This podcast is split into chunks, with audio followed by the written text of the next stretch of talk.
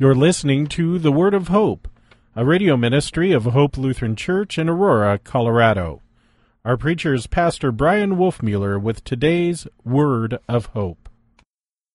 Indeed, the hour is coming when whoever kills you thinks he offers a service to God. You may be seated. In the name of Jesus, Amen. Dear saints, Christ is ascended for you to send forth His Spirit for you, to pray to the Father for you, so to forgive your sins and dwell with you now and always according to His promises. We considered this on Thursday on the Ascension Eve, how Jesus does all of these things that He did after His resurrection and even into His ascension. He does all of these things with a light heart, with a joyful heart, even in a playful way, because Jesus, our Jesus has passed from death to life, from sorrow onto joy. He has passed through this veil of tears and entered the bliss of the Father's right hand and now dwells there eternally. He, he is seated in the heavenly places and by faith we are seated there with Him.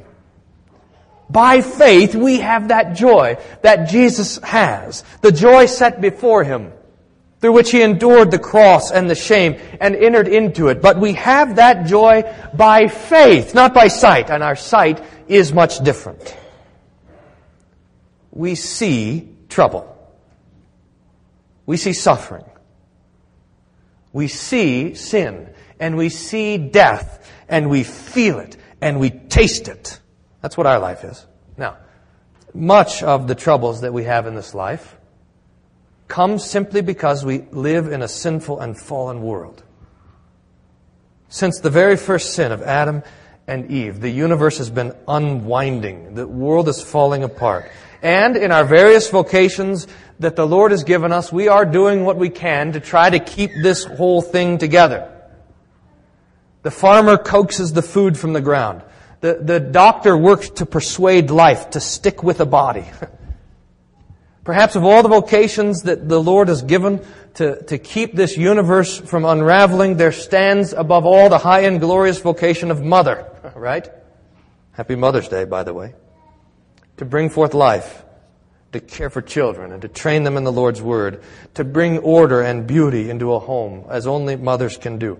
But in spite of this, and in spite of all of our efforts, uh, uh loving our neighbor and caring for this world, it's still crumbling.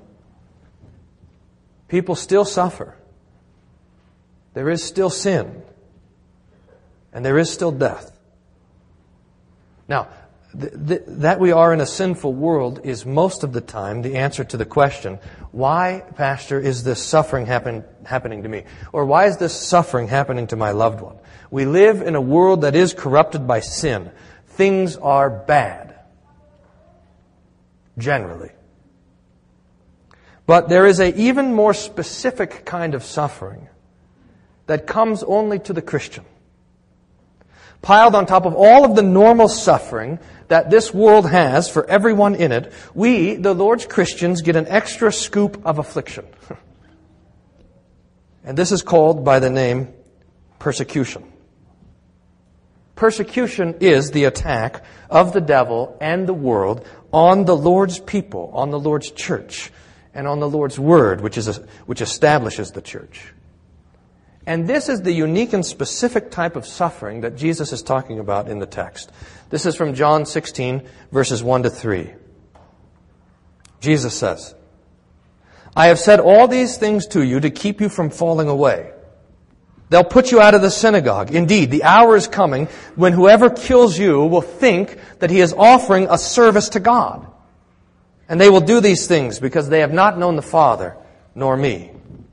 Now, these words of Jesus are stunning. In fact, I, I, think they're haunting just to think about them. The hour is coming when whoever kills you will think he is offering a service to God.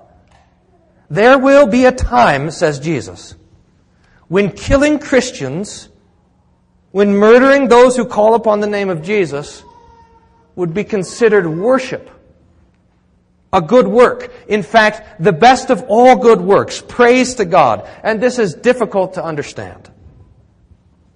Perhaps as the world grows closer to the end, it will become more obvious. But still, I think it's difficult. I mean, on the one hand, we know of times when a person sins and they think that they're doing a good work. This happens all of the time, in fact, even to us. So, for example, a false teacher who is truly deceived about their teaching stands up and preaches false doctrine, and they're sinning when they do that, and yet they think they are doing a good work. You see this? This, this kind of deception?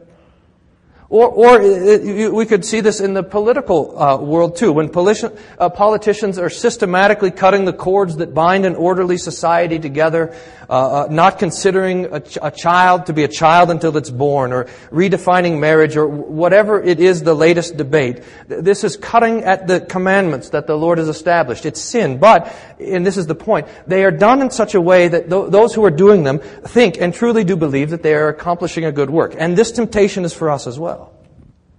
This temptation of calling evil good or good evil. Of being convinced of ourselves that whatever it is that we like or whatever it is that we care about, that that thing is the greatest good. And so we go about sinning thinking that we're doing a good deed. And normally it's justified by something like this. It just felt like the right thing to do. Hogwash.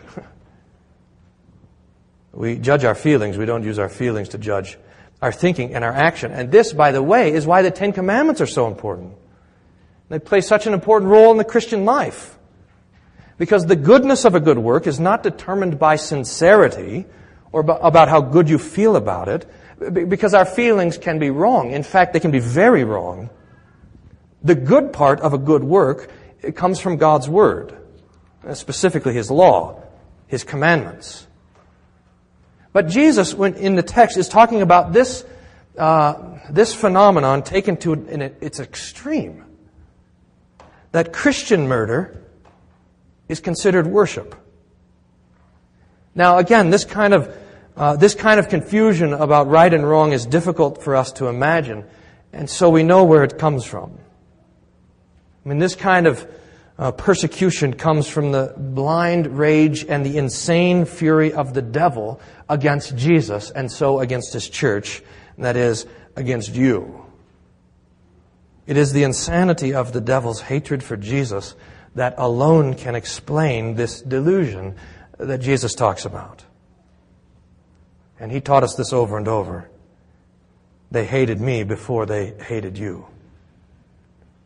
Now, this hatred of the devil for the church, which is the hatred of the devil for you, intensifies through time. It doesn't wear out. The devil, and this is important, I think, for us to consider, the devil is no less mad at you than he was in the garden with Adam and Eve. He is no less furious at you than he was when he stood by as Cain crushed Abel or when he was tempting Pharaoh to throw the Hebrew babies into the Nile, or when Herod's soldiers were tramping through Bethlehem. The devil is no less mad now than he was at the time of Paul during the riots of Ephesus and Philippi, or when the, when the Caesars were feeding the Christians to the lions or burning them at the stake for refusing to say Caesar is Lord. We considered during the time of Lent how it was that the New Testament, remember this, has expectations that, uh, about the Christian life that we don't share. And chief among them is this. The New Testament expects that Christians will die for their faith. The New Testament church lived with the expectation of martyrdom. And we don't. At least, I'm speaking for myself. We have lost this sense. I think, personally, I think that I will probably die from some sort of sickness or from some sort of accident. I, myself, do not expect that I will be murdered by some official who thinks that in killing me, he's worshiping God. The Concordia health plan doesn't include martyrdom. But we see this lingering sense of expectation of trouble in the rite of confirmation. Remember this? All of us have, have answered these questions publicly. Do you intend to hear the word of God and receive the Lord's Supper faithfully? Answer, I do by the grace of God. Do you intend to live according to the Word of God in faith, word, and deed to remain true to God, Father, Son, and Holy Spirit, even to death? Answer, I do by the grace of God. Here it is, ready? The martyrdom question. Do you intend to continue steadfast in this confession and church and to suffer all, even death, rather than fall away from it? Answer, I do, by the grace of God. All of us who have been confirmed have spoken those words, but I'm afraid that what we meant when we said I do by the grace of God was something more like, sure, whatever. But these questions were forged in the fires of persecution, and they show an awareness, a true awareness of the devil, who raged against the Lord's church and who still rages. These questions show an understanding that confirmation is really a preparation for martyrdom, that we really are baptized into Christ's death, and that one of the main goals of preaching is to prepare the church, to prepare you for a martyr's death. But how many, and this is the question that kind of faces us, I suspect, how many in the last generation who have made that promise have seen it come to pass? How many people who promised to stay faithful unto death actually did die because of their faith? The answer? None. At least not here in the United States. We have, I'll make the contest, contested statement again, and you guys can fuss with me after church. We have in the United States never seen a Christian martyr. It is today for us very safe to confess our faith. I'm standing here in, in this pulpit not at all worried about my own life for preaching Christ. Persecution seems to us far away. And this is to our shame. When we look at the scriptures in the early church, we see that not everyone was troubled. Most of the Christians, most of the time, in most places, lived in peace. Persecution came in waves, in little pockets. Stephen, for example, was martyred, but the rest of the apostles lived and were free. Paul was thrown in prison, but his companions were let to go wherever they wanted. John was exiled to Patmos, but the families of his congregation were left in Ephesus. The agony of the persecution of the church was not only because the church in every place was suffering persecution, but because the church in some place was suffering persecution. The Christians in Corinth suffered because the Christians in Jerusalem were starving. The Christians in Antioch suffered because the Christians in Rome were being put to death.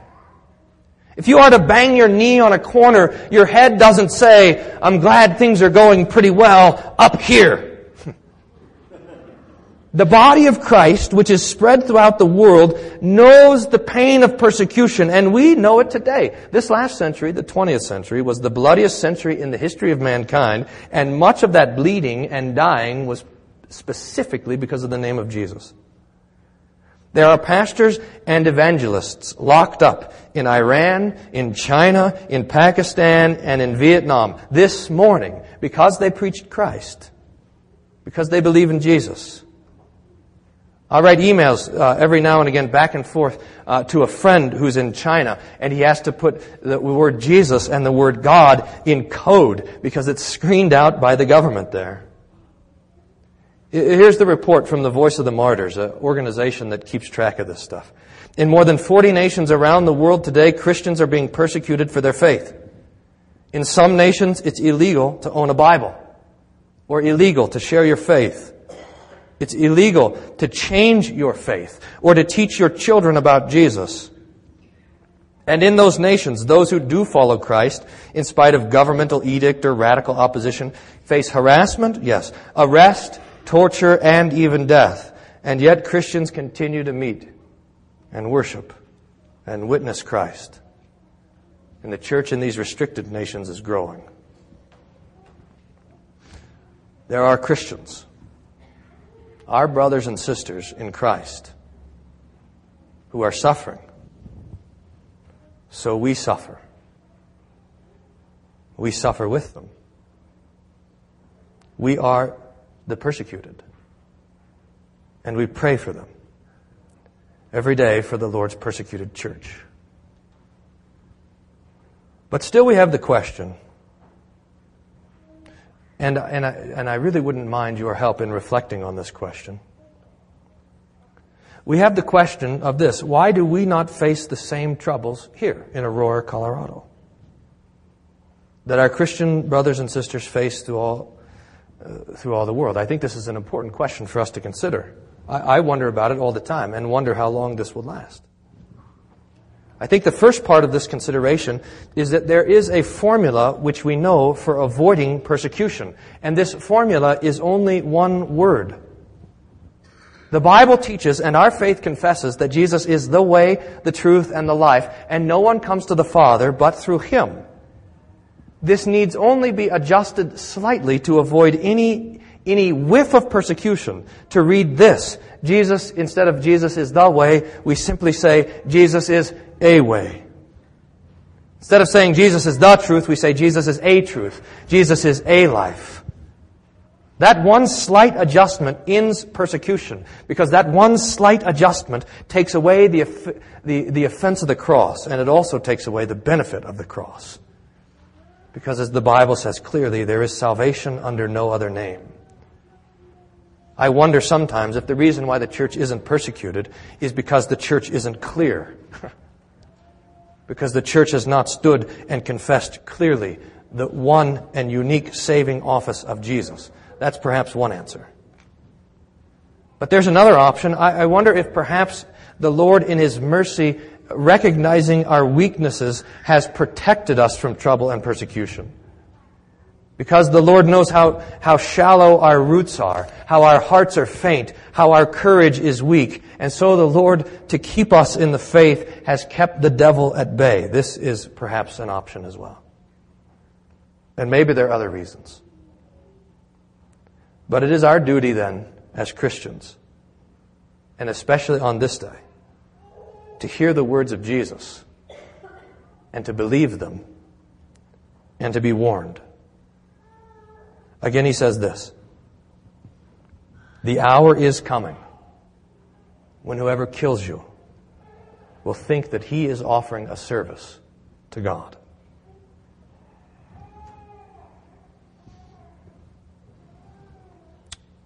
There is a warning. But there is comfort here for us as well. And we find the comfort in this. The same Jesus who promised that whoever kills you thinks he offers a service to God, is the one who died for you and said he will never leave you or forsake you. The same devil who is killing you is the one who killed Jesus. The same world that hates you and hates the church hates Jesus. And the world and the devil hate you precisely because Jesus loves you. They hate you precisely because Jesus forgives you. They hate you because you have life and nothing can take it from you. So, rage as he will, the devil cannot, the devil cannot take what matters. He cannot take Jesus. He cannot undo the cross. He cannot stuff the Lord back into the grave or retch him out of the right hand of the Father. The devil is weak and is impotent to destroy your life. And this gives us peace. So we are ready. I think we are ready. And prepared for whatever the devil has in store for us whatever individual suffering that you might undergo, whatever suffering and persecution that the devil would unfold for the church, you are ready because you have Jesus. And because he has you.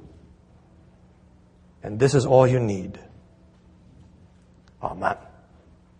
And now may the peace of God, which passes all understanding, guard your heart and mind through Jesus Christ our Lord. Amen.